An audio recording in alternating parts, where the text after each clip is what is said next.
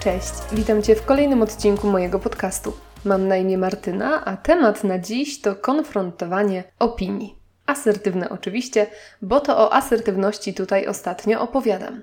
Natomiast zanim to, to czuję się w obowiązku wytłumaczyć Ci się z mojej dwutygodniowej nieobecności. Wiem, że zniknęłam bez zapowiedzi i wiem, że to była dość długa przerwa. I źle mi z tym, okrutnie wierz mi. Ale jak wspominałam w kilku bardziej prywatnych odcinkach, obecnie mierzymy się z dwoma dużymi tematami w naszym życiu osobistym: z przeprowadzką przez pół Polski i z organizacją naszego ślubu. Przeprowadzkę planujemy na pierwszy tydzień września, ślub na ostatni. Tak więc obecnie oba tematy mocno przyspieszyły.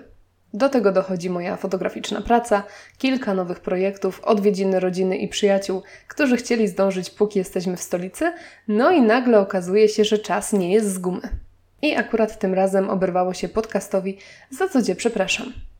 Więc tłumaczeń może tyle. Wierzę w Twoją wyrozumiałość i liczę na nią bardzo. I w sumie tak uprzedzając, żeby tym razem nie znikać bez zapowiedzi.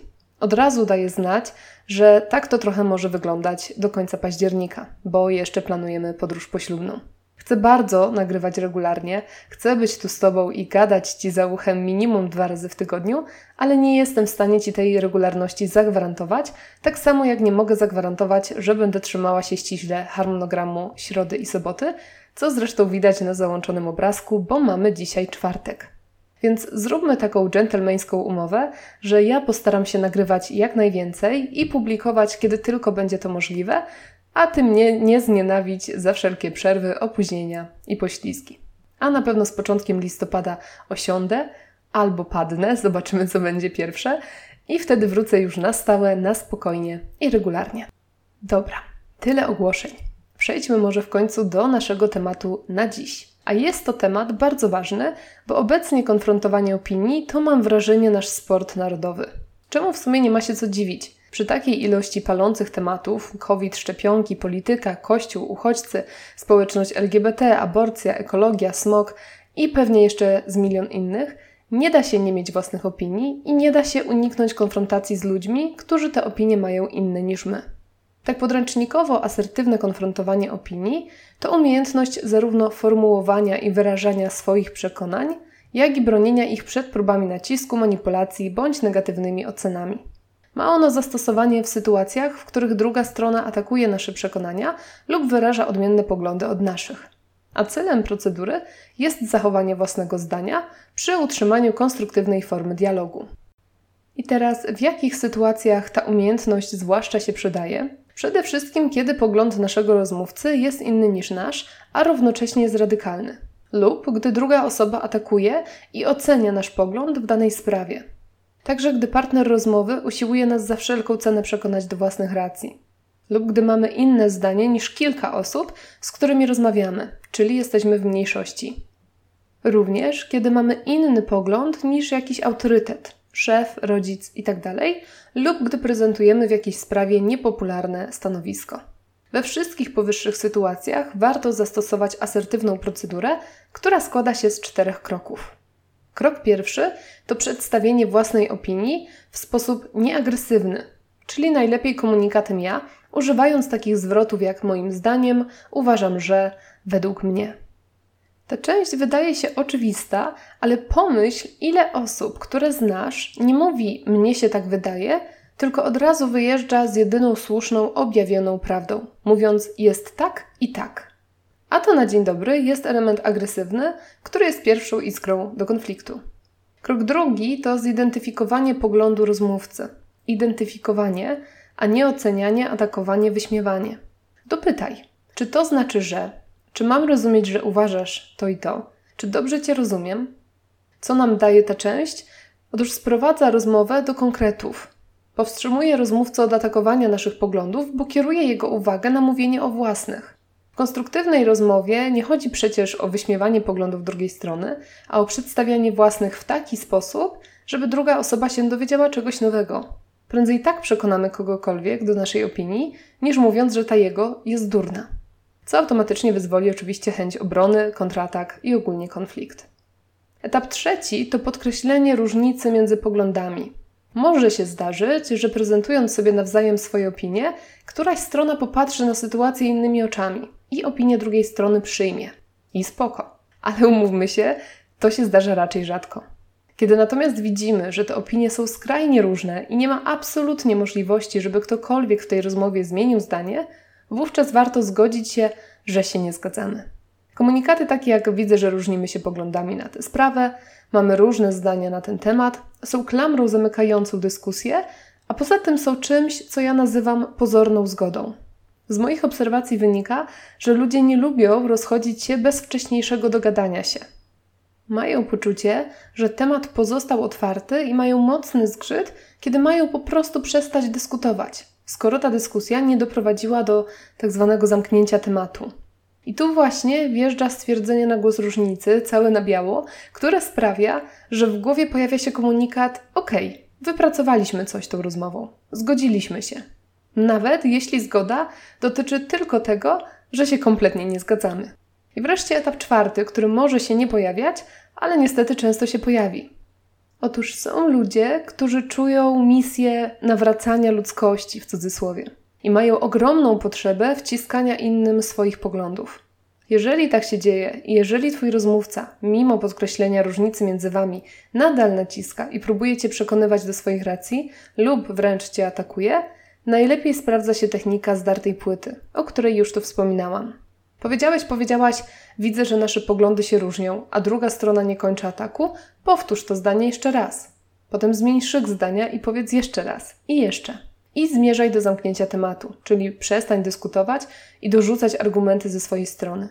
Możesz w końcu powiedzieć coś w stylu: Powtarzam ci, że różnimy się opiniami w tej sprawie i chyba nie ma sensu dalsza rozmowa na ten temat. I z mojego doświadczenia zawsze można tu po prostu spróbować ten temat zmienić.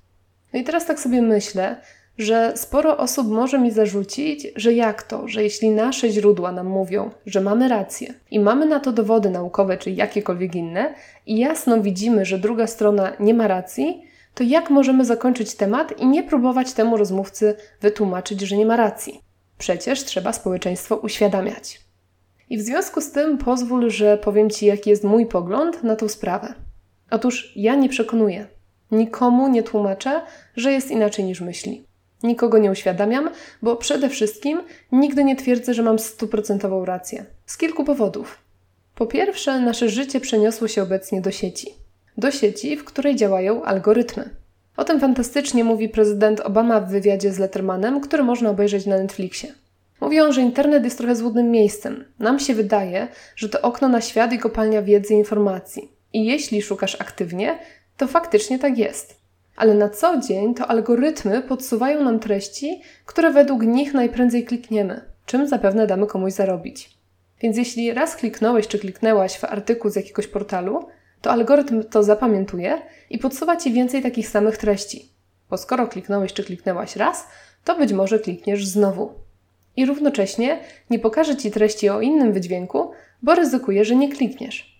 Dlatego, kiedy na przykład rozmawiam z kimś, kto ma skrajnie prawicowe i konserwatywne poglądy, a to nie jest do końca mój klimat, albo z kimś, kto wierzy w spiskowe teorie i to, że każdy lekarz chce nas zabić, choć osobiście się z tym nie zgadzam, to zawsze pamiętam, że ta osoba czyta głównie takie treści. Bo Facebook czy jakikolwiek inny portal podsyła jej czy jemu cały czas artykuły mówiące o tym, że Big Pharma źle albo Kościół dobrze. Więc staram się mieć cały czas w głowie to, że i ten ktoś, i ja sama również, Żyjemy w czymś, co Obama ładnie nazwał bańką informacyjną.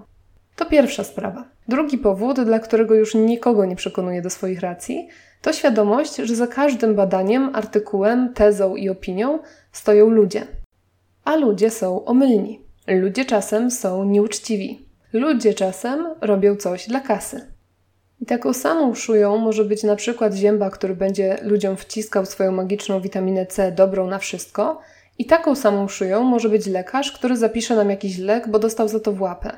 I równocześnie tak samo dobre intencje może mieć lekarz, który na podstawie naszych wyników badań przepisuje nam lek, który nam pomoże, jak i ktoś, kto się zajmuje medycyną naturalną i jego praktyka pokazuje, że używanie konkretnych ziół na konkretne schorzenia może pomóc. Widzisz, dla mnie takim trochę mottem coraz częściej staje się wiem, że nic nie wiem. I wiem, że każdy może się mylić. I już nie zakładam, że jakaś wiedza czy informacja to jest 100% prawdy. Dopuszczam zawsze chociaż 1% szansy, że ktoś się pomylił, że są wyjątki, że wcale może tak nie być.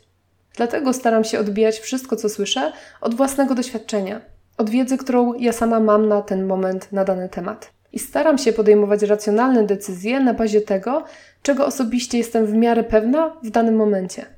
Bo czegoś sama spróbowałam, bo ufam komuś, kto daną rzecz mi powiedział, bo wydaje mi się coś logiczne.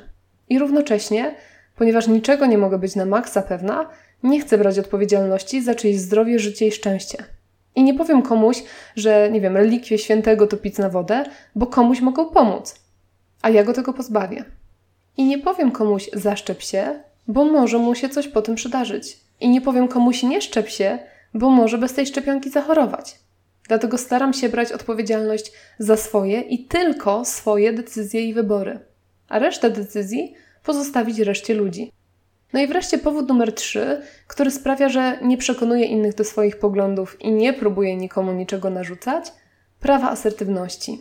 Nie wiem, czy pamiętasz, bo przez moją haniebną przerwę trochę czasu minęło, ale w pierwszym odcinku tej serii czytałam Ci prawa, które obowiązują i Ciebie, i innych. I były wśród nich trzy, które tutaj pasują jak ulał.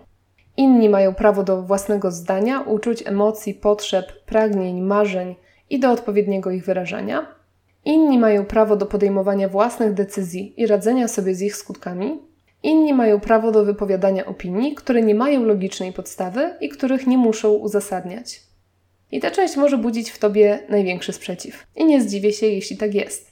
Bo jak to? Widzę, że mój dorosły syn wybiera na partnerkę beznadziejną, w mojej opinii, dziewczynę i mam pozwolić mu na popełnienie takiego błędu? Ja jestem przekonana, że szczepionki to zło i przeczytałam naprawdę sporo na ten temat, a moja koleżanka chce zaszczepić siebie i całą rodzinę. Mam jej nie uchronić? Kolega z pracy uważa, że geje są chorzy i ich trzeba leczyć, a ja mam pozwolić mu żyć w takiej nieświadomości i zakłamaniu? Odpowiedź na wszystko, jak dla mnie, brzmi tak. Dopóki mówimy o innych dorosłych ludziach, to tak. Masz pozwolić im żyć po swojemu.